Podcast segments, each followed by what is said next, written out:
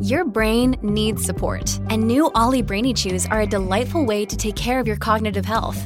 Made with scientifically backed ingredients like Thai ginger, L-theanine, and caffeine, Brainy Chews support healthy brain function and help you find your focus, stay chill, or get energized. Be kind to your mind and get these nootropic chews at ollie.com. That's O L L Y.com. These statements have not been evaluated by the Food and Drug Administration. This product is not intended to diagnose, treat, cure, or prevent any disease. Storie libere ed Ersu presentano Willy, una storia di ragazzi. Oggi riproviamo a ricostruire un po' come è venuta fuori questa storia, perché ci siamo eh, appassionati in qualche modo, perché ci è venuta addosso questa storia e come abbiamo cercato di, di raccontarla in modo da essere al tempo stesso onesti intellettualmente ma, ma anche coinvolgenti. È una storia che molti di voi sicuramente conoscono, la maggior parte delle persone conosce, ecco, arrivando, stanno arrivando altre persone in sala qui al Salone del Libro e che molti, la maggior parte di voi conoscono ed è la storia appunto di questo omicidio che è avvenuto tra il 5 e il 6 settembre 2020 di questo ragazzo eh, di Paliano, un piccolo paese eh, del Basso Lazio che si chiamava Willy Monteiro Duarte, ucciso a calci e pugni in modo ferocissimo eh, da alcuni ragazzi di Artena. Anche la dinamica di come sia stato ammazzato, i, i, i quattro assassini che sono stati per adesso condannati in primo grado, cioè Mario Pincarelli, Francesco Belleggia, i due fratelli Marco e Gabriele Bianchi, anche la loro storia abbiamo provato a raccontare, quindi la storia di Willy, degli amici di Willy e anche poi appunto dei responsabili di questo assassino e del, dei paesi, delle città che ci sono intorno. E faremo così, non abbiamo tantissimo tempo e abbiamo pensato appunto di, di provare a condividere eh, con voi una parte di questo processo e quindi in realtà c'è come siamo arrivati a questa storia lo racconta Claudio Morici. Claudio Morici è un uh, attore, uno scrittore e, e, soprattutto appunto si è occupato per tanto tempo eh, di storytelling e eh, per questa storia eh, ha provato a fare qualcosa di nuovo, ma insomma preferisco che, che, ce lo spieghi tu come siamo arrivati a questa storia, come l'abbiamo incrociata e poi come tu sei stato coinvolto sia da un punto di vista emotivo che da un punto di vista artistico in questa storia. Sì, allora, era l'estate del 2020, quindi era finito il primo lockdown, quello più duro, quello più così, quindi erano ricominciate un po' le cose, si usciva, c'erano delle regole che cambiavano di, di, di settimana in settimana. E eh, avevano riaperto anche i teatri, si potevano fare degli spettacoli alla, all'aperto. E per me, diciamo, che vivevo di teatro era un motivo, diciamo, di, di gioia, potevo ricominciare a lavorare. E mi telefona agosto 2020 eh, mi telefono a lui, che non conoscevo, Alessandro col 3, eh, per organizzare uno spettacolo a Colleferro. Lui lavora in, una, in un'associazione ambientalista e volevano fare questo, un mio spettacolo sui supermercati, sul consumo consapevole, eh, sulla grande distribuzione, lo volevano fare dentro il mercato al coperto di Colleferro. Quindi bella idea, molto bello, insomma, e accetto anche perché contento che riprendiamo a, a lavorare, anche a guadagnare, sinceramente. Così va, arrivo il giorno, il 5 settembre del 2020, questo spettacolo trovo un gruppo di ragazzi, di volontari di Colleferro, Artena, delle zone intorno così, incredibili. C'erano, che so, 30 persone, ragazzi di, dai 16 anni fino in, in poi che coordinati tra di loro, tutte facce simpatiche, intelligenti, che praticamente che avevano fatto al, al, mercato al coperto, avevano fatto le foto, avevano parlato con chi aveva i banchi, delle, le, avevano fotografato i banchi, avevano smontato tutti, avevano messo il palco per lo spettacolo e a- abbiamo fatto questo spettacolo eh, con, con, tanta gente, insomma è andato molto bene, anche loro erano contenti perché era il primo evento dopo la pandemia. E poi dopo, grazie alle foto che avevano fatto, hanno rimesso a posto durante la notte tutti i, i, così come l'avevano smontato, quindi sembravano un gruppo d'assalto dell'FBI nei film americani, oh, oh, oh, quindi super ragazzi, io ho pensato, questi sono forti, questi ragazzi di Colleferro, incredibili, cioè fanno delle cose altro che i ragazzi di Torpignattara, dove abito io a Roma, che stanno lì, si, si drogano.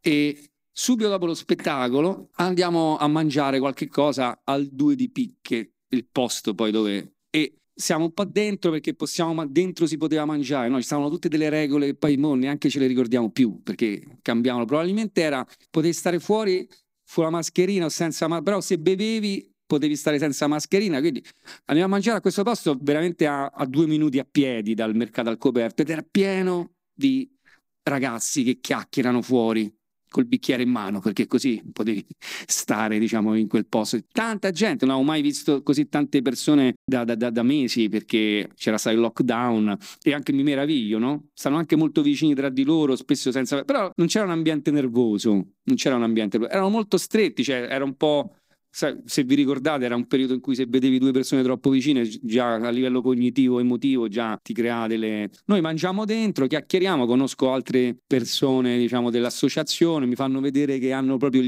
il centro l'ufficio lì vicino mi spiegano tutto c'è dei ragazzi coltissimi diciamo anche del, del territorio così. Poi scopro che Alessandro conosceva Christian eh, perché Christian aveva fatto dei lavori con loro così addirittura messaggiamo ci messaggiamo, ci diciamo qualche cavolata così tra amici, come mi ricordo Cristian mi scrisse tipo mi stai a fregare gli amici. Non bere troppo. Così, non bere troppo, cose così. E però c'è questa co- connessione così. Mezzanotte e mezza torno a Roma perché il giorno dopo devo prendere mio figlio e, e tutto quanto. Dormo, mentre faccio il viaggio, il viaggio penso, cazzo, questi ragazzi come sono puliti, che, che, che incredibile. La mattina dopo mi arriva il messaggio da Alessandro, hai sentito che è successo? Vedo il link, apro il giornale e uh, lì, proprio lì dove stavamo mangiando, poco, pochi minuti dopo, c'è, c'è stata questa, uh, questo, quest, questa rissa, questo, questa cosa che all'inizio dai giornali sembrava un omicidio razziale, cioè sembrava, c'era, mi ricordo il titolo 20 minuti di, di, la durata così, io pensavo, mazza 20 minuti, è incredibile, infatti era una cazzata, diciamo, ovviamente 20 minuti, cioè, però non, non si capiva bene che era successo, però c'era questa cosa io stavo lì, stavamo lì tutti quanti a pochi metri, cioè se rimanevo di più come era possibile, magari vedevo magari intervenivo, vedevo, che ne so, era strana come... Poi poteva essere anche mio figlio, era un ragazzo così giovane, cioè rimaniamo un po' impattati così. Giorni dopo Christian scrive un articolo su Internazionale su questa vicenda. Ci metto un po' insieme a... Ah no, forse il giorno dopo scrivo un piccolissimo articolo e poi invece con... ci mettiamo un po' a scrivere il reportage più lungo, è vero, è vero. E gli viene in mente l'idea di raccontare questa storia attraverso un podcast che coinvolgesse noi tre, che, che alla fine eravamo questa coincidenza spazio-temporale poteva essere un buon punto di partenza per, per raccontare questa storia, anche per capirla meglio insieme. Da lì parte un processo creativo e anche un po' investigativo che è durato due anni, eh, dove abbiamo avuto de, de, de, delle difficoltà. Non era facile fare questa cosa perché non, non, non l'avevamo mai fatta. Ecco. La prima difficoltà era quella chi ci dà i soldi, ovviamente sempre quella, diciamo, chi ci, paga il lavoro. E, e, poi era legata anche alla, alla difficoltà principale, in realtà, che era come la raccontiamo questa storia Ecco, da, il come raccontiamo questa storia ha fatto sì che partisse un meccanismo di, di, di un brainstorming, una, un pensiero che, che, che, è durato molto, a cui io ho partecipato, perché poi non l'ho scritto io, ma l'hanno, l'hanno scritto loro il podcast, io ho messo soltanto la voce, cioè, però ho partecipato a questa prima fase iniziale dove non sapevamo co- come raccontare il massacro. Ecco, ah, eh, non, non, sappiamo come farlo e, e, e, il fatto di non sapere come farlo è molto vicino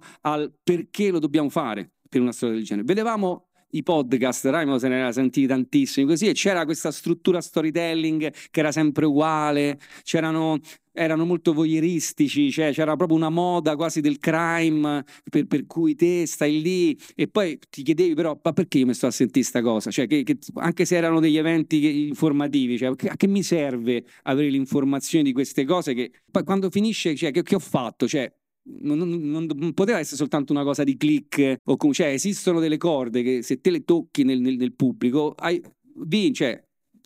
Che ne so sesso amici, cioè, i, i, le storie sui serial killer. Voglio dire, mh, mm, ci, eh, ti interessano quasi, no, non è che, non per giudicare, però cioè, c'è una specie di perversione voyeuristica degli eventi così, e già stava succedendo che questa storia era vista un po' in questo modo così, quindi non sapevamo bene come a un certo punto avevamo chiaro soltanto quattro cose, diciamo così. Però quando le presentavamo anche la cosa, non avendo la sicurezza di, di non c'avevamo anche una scaletta, non riusciamo a scrivere questa prima puntata così, era difficile anche trovare un produttore perché eravamo ancora work in progress, non sapevamo come farla bene sta cosa. Avevamo chiaro soltanto una cosa, niente giochetti, vedendo gli altri podcast, le, le, lo storytelling, cioè, finisce la prima puntata e adesso che come è successa? Non ce l'ha detta come è andata sta cosa. Vediamo la seconda puntata, così almeno scopro questa cosa.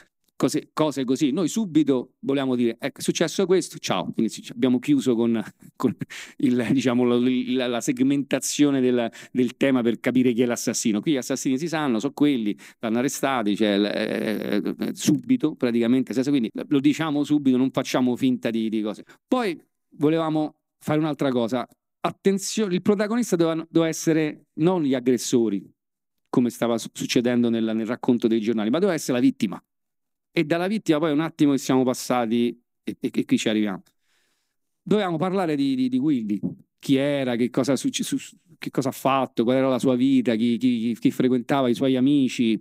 No, dovevamo parlare di lui, non dovevamo parlare dei, dei, dei, dei, fratelli che si vedevano tutte le settimane sui giornali, se non tutti i giorni così. Dovevamo eh, fare anche un'altra cosa, dovevamo non parlare di noi, un'altra cosa che vedevamo anche alcuni podcast che, che, che, cadevano in questa cosa, per cui noi a un certo punto divent- cioè, il, narratore diventava che era una cosa anche che ci veniva poi, poi più spontanea, però non, non, era giusta, capivamo che non eravamo interessanti noi così. A partire da questo punto fermo, così a, a, abbiamo cominciato a, hanno loro soprattutto intervistato i ragazzi di Colleferro. Alessandro è di, è, è di, lì, Cristian ci andava e abbiamo cominciato a, a, far parlare i ragazzi. E lì, facendo parlare i ragazzi, abbiamo capito come, come dovevamo farlo. Dovevano essere i ragazzi che raccontavano la storia. Era una storia di ragazzi. Ce ne siamo accorti mentre sentivamo le interviste che ci colpivano molto e poi addirittura è, è, diventata tanto la storia raccontata da loro che, che loro gli facevano vedere la bozza de, delle puntate e i ragazzi davano così. Cioè, sostanzialmente eh, lo storyteller, i ragazzi, erano diventati gli story listening. Cioè, quelli che ascoltavano la storia erano gli stessi, gli utenti principali erano gli stessi che raccontavano. E questo ha fatto sì che si trovasse un modo di, di, di raccontare quello che non trovavamo. Poi abbiamo il, il come si racconta un massacro, è diventato contenuto stesso del racconto però la modalità era attraverso i ragazzi. E contemporaneamente abbiamo trovato anche che stava a pochi millimetri dal, dal modo, stava il senso, cioè il perché lo stavamo raccontando perché se c'è questo flusso circolare, alla fine noi stavamo partecipando all'elaborazione di un lutto collettivo. Erano passati degli anni e questi ragazzi quando raccontavano e quando ascoltavano era come se si ascoltassero da solo e piano piano tutti insieme era una comunità che cominciava a, a mappare quello che era successo, a trovare le parole, un linguaggio per, per, per poter parlare con, non dico distacco, però poter integrare questa cosa terribile che aveva traumatizzato tutti loro nella, nella loro vita. E a proposito di, dei ragazzi, direi possiamo Ci partire facciamo con, ascoltare il primo con, con il primo contributo che è quello di Federico Zurma, che è amico di Willy, ex collega del, di, di, di, di, scuola. scuola sì. Ed è quel, quel, ragazzo per cui poi si è detto che, che, che Willy si è messo in mezzo per, per, per salvarlo. Ecco, sono queste le, le, le, le, sue parole. È successo tutto così in fretta, però le urla erano forti e almeno un'occhiata potevano darla, secondo me. E Comunque io e i miei amici decidevamo di andare perché c'era troppa gente lì in mezzo, non volevamo creare troppa calca intorno mm-hmm. a lui. Però stavo sempre in contatto con Marco Romagnoli per, per sapere come, come, stava Willy, come stava Willy. Lui non mi riusciva a dare una... Mi diceva non lo so, eh, stiamo tutti all'ospedale, aspetti, stiamo aspettando, stiamo aspettando. Poi mi, un amico di Willy mi dice di andare in caserma a testimoniare andiamo, mi passa a prendere un lavorante della polizia, andiamo a testimoniare tutto quanto, verso le 6-7 di mattina vado all'ospedale. Lì c'erano tutti gli amici, perché lui mi ha tirato un cazzotto a pelleggia, quindi dovevo fare delle... dopo aver fatto delle, degli esami tutto quanto, eh, verso le 10 arriva un carabiniere con una faccia da cazzo e ci fa, ah, ragazzi, ma ancora non avete capito che il vostro amico è morto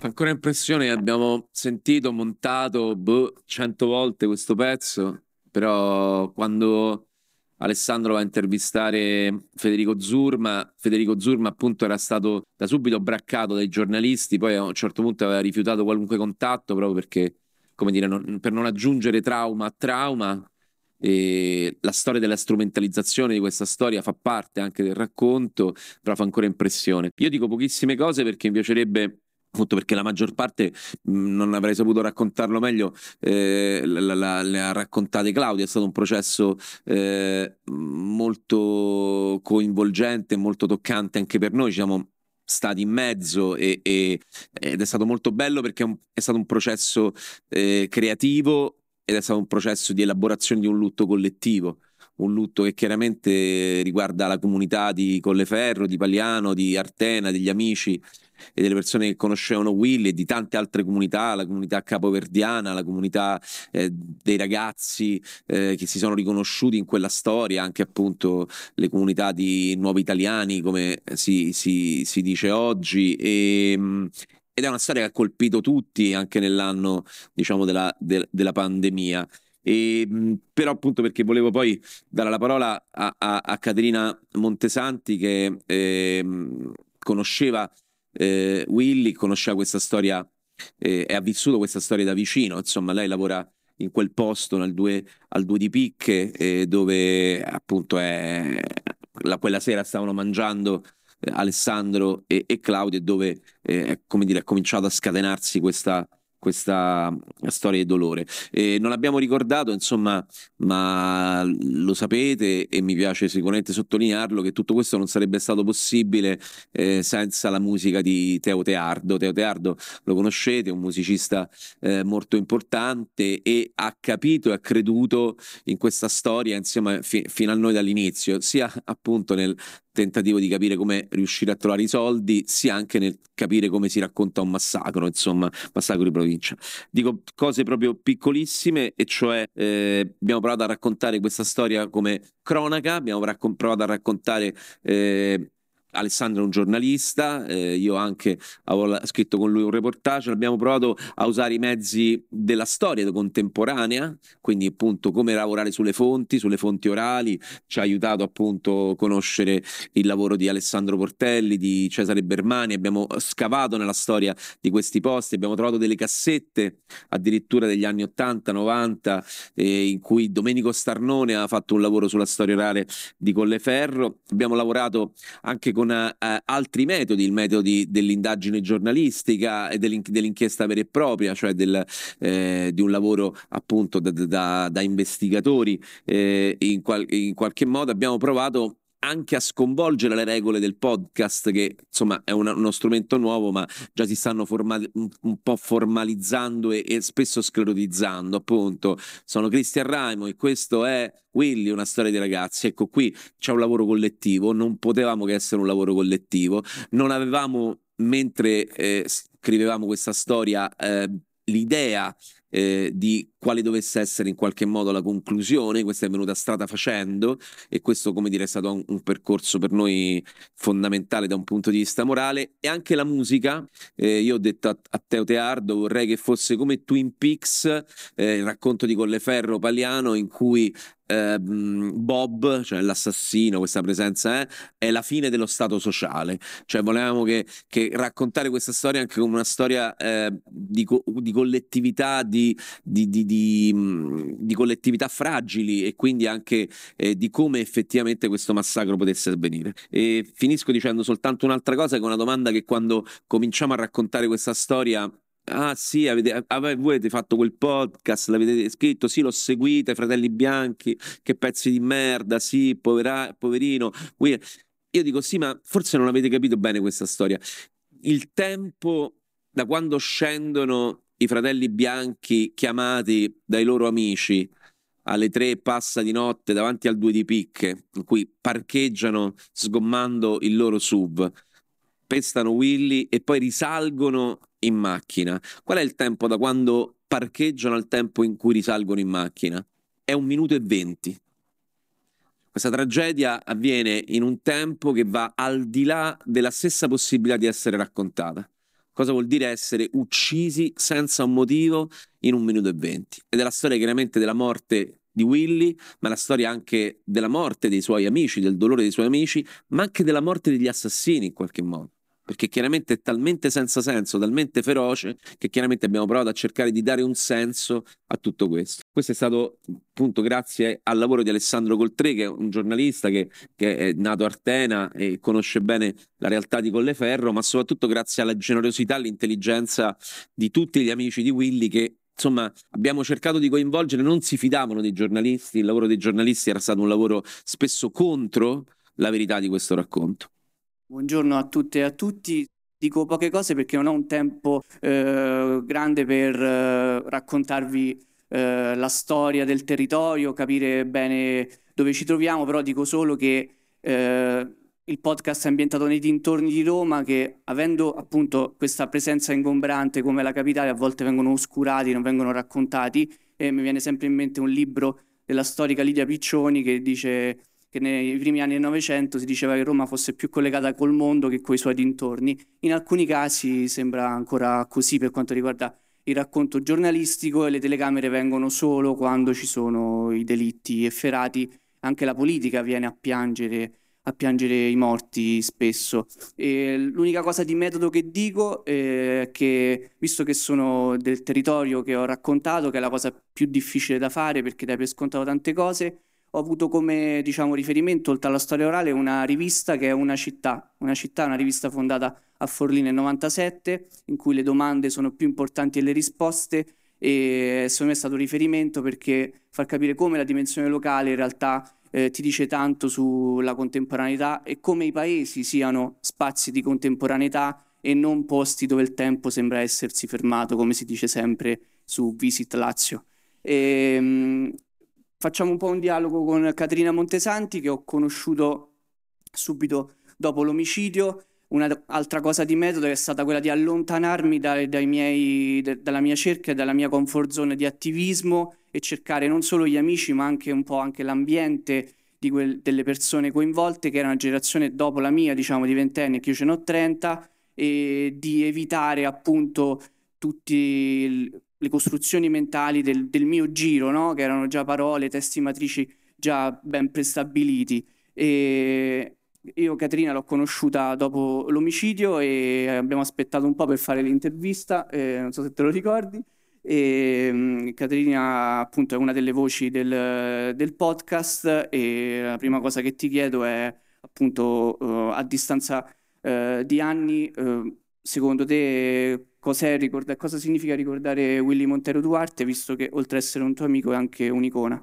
Ciao, buongiorno a tutti, sono Caterina e condivido subito quello che ha detto Alessandro perché per fare l'intervista e per fidarmi di lui, io come tutti i miei amici abbiamo messo un po', perché ovviamente potete capire che subito siamo stati circondati, inondati da um, giornalisti, tv e quant'altro che io sono sicura, lo so, non erano interessati al fatto stesso da, tanto quanto alla risonanza mediatica che poi effettivamente ha creato e che c'è stata.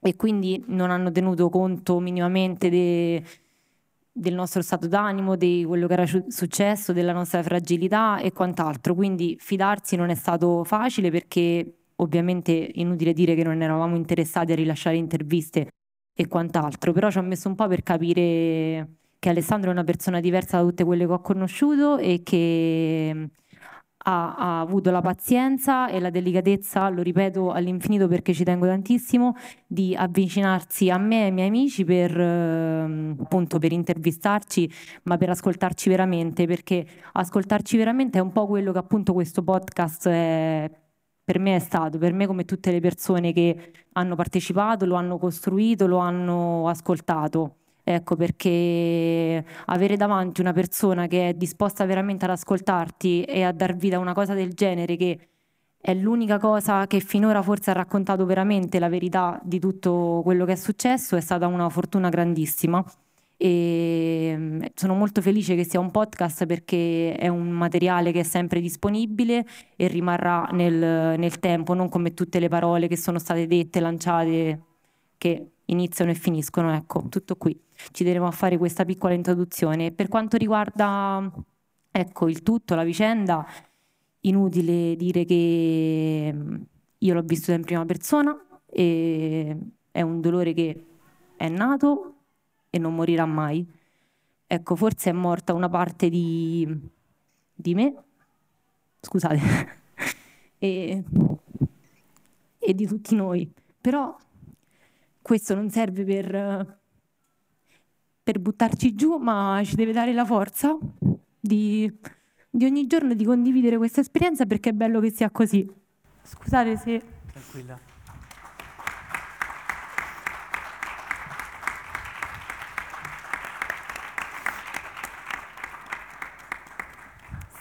Sì, mi emoziono perché anche se sono passati tre anni, è una cosa che non, non, non passerà mai.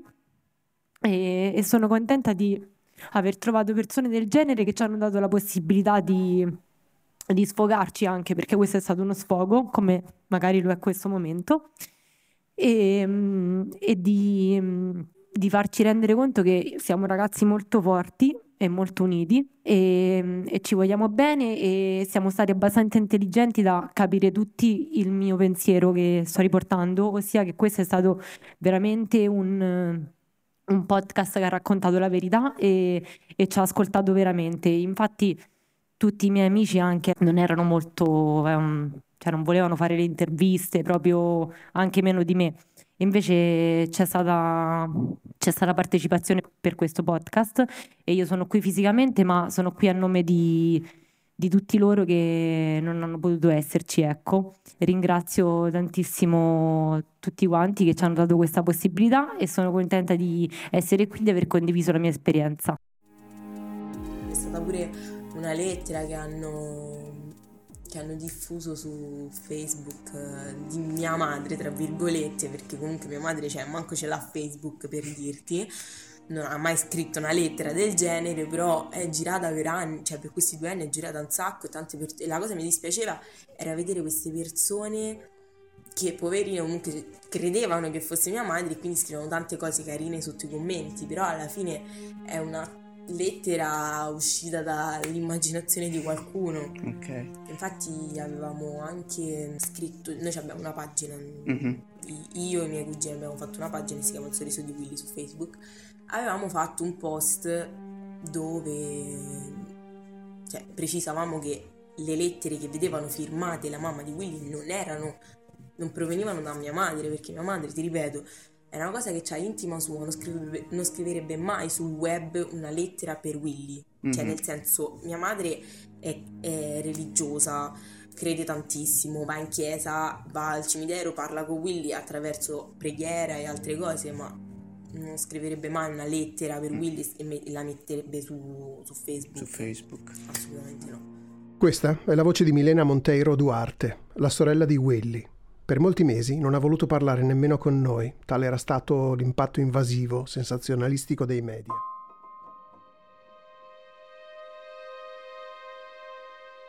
Bellegia dice una cosa importante, la rissa comincia su queste scale, i ragazzi sono in cima alle scale, poi Belleggia, aggredito da Federico, si mette paura, dice mi ha imbruttito, si dice a Roma, e allora l'ho spinto. Federico cade dalle scale, Belleggia cosa fa?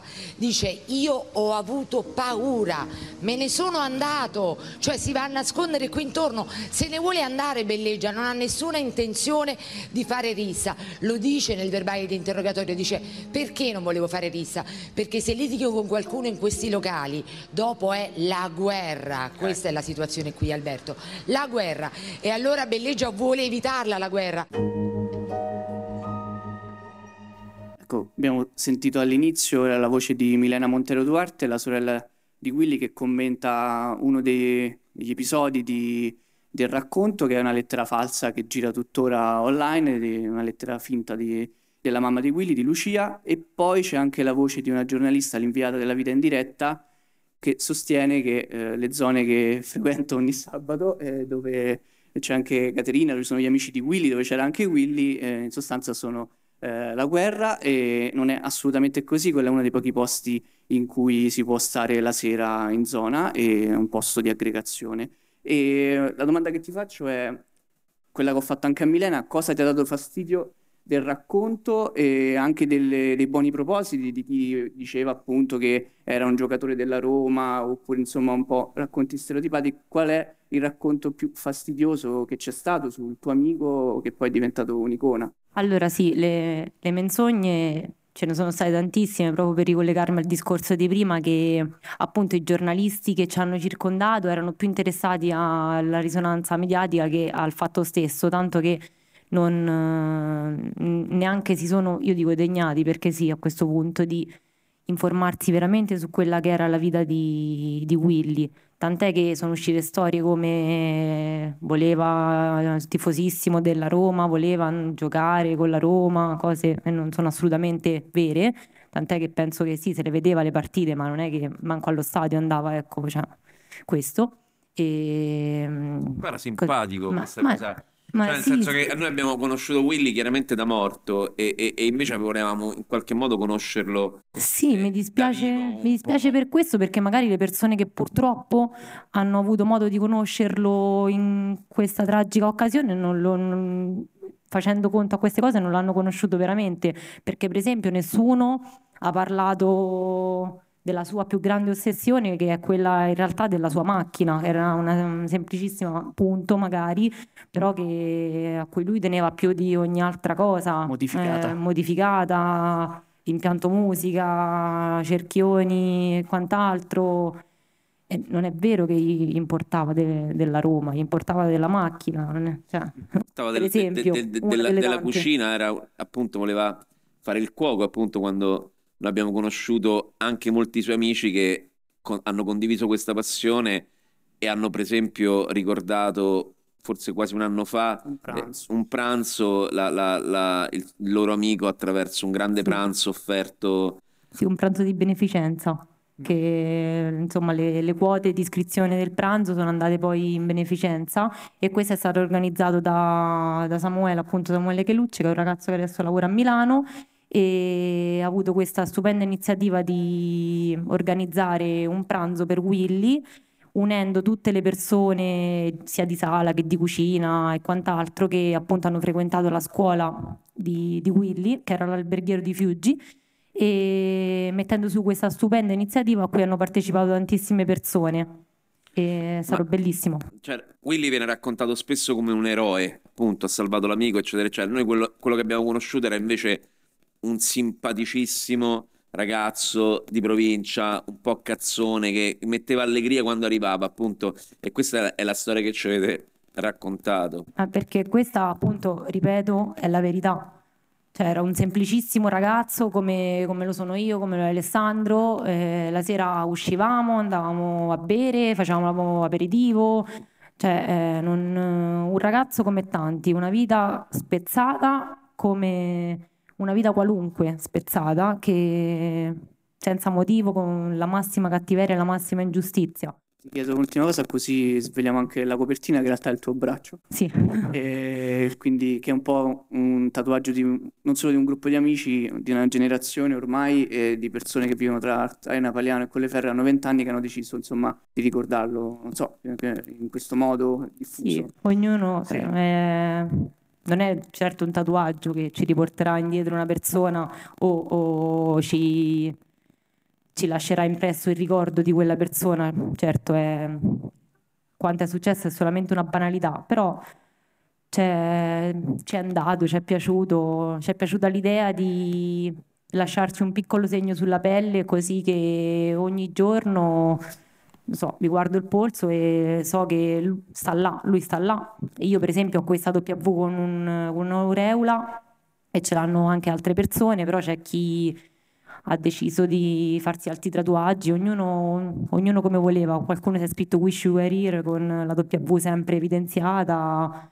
oppure i suoi amici più stretti con i quali già aveva un tatuaggio, magari hanno scritto sotto a quel tatuaggio Rest in Power. E che, era- che è una frase che ha detto Noiz, il suo cantante preferito appunto, sempre con la W così, però ecco, certamente così ce lo, ce lo mm, tatuiamo sulla pelle, lo teniamo sulla pelle, ma noi ce l'abbiamo tutti dentro il cuore, eh. Non, non è questo.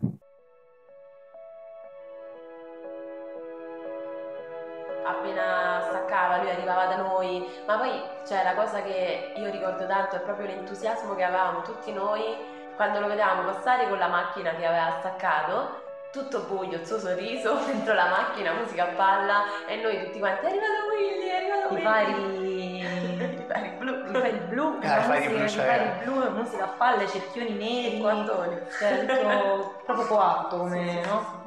Anche se la scena si ripeteva magari tutte le sere, era sempre la stessa scena, sempre la stessa curva di Variano, ogni sera noi a ridere tutti perché si sentiva la musica nonostante i finestrini chiusi, noi dentro il bar. Michela Timperi e Caterina Montesanti sono due ragazze ventenni di Pagliano. Studiano all'università e il fine settimana lavorano nei locali della zona. In questi due anni di ricerche per il podcast sono stato spesso a Pagliano, ho conosciuto meglio Michela, Caterina, Marco Romagnoli, Samuele Cenciarelli e tanti altri ragazzi. Abbiamo questa immagine di Willy un po' astratta a volte, il viso sorridente, l'angelo, l'eroe come si è detto molte volte. Però se non capiamo quanto fosse un ragazzo di questi luoghi e di questo tempo, non stiamo facendo un giusto esercizio di memoria per lui.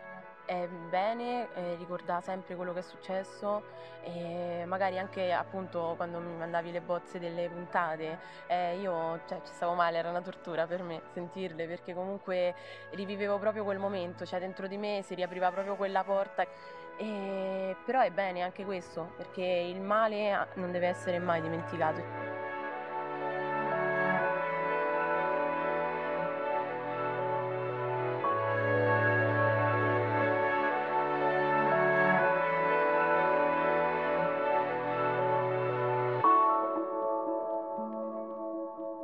Abbiamo riscritto molte volte le puntate del podcast.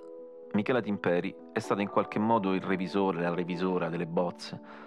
Ci ha consegnato le sue impressioni al primo ascolto, ci ha segnalato le persone da intervistare e i posti da inserire in questo racconto sonoro. Perché effettivamente tutta Italia pensa di conoscere il caso di Willy, ma forse per capire dov'è Willy adesso, dobbiamo andare in un bar di Paliano, proprio vicino quella curva, e come aspettare una Fiat Punto con i fari blu. Che quando arrivava non passava inosservato, cioè in un modo lo vedevi che era arrivato lui, la- l'atmosfera cambiava, cioè, e io questo l'ho sentito tantissimo la sera che mm, una delle prime sere dopo l'accaduto, che siamo state al bar appunto, e io fissavo la strada perché comunque, cioè non lo so, proprio come ricordo adesso arriverà.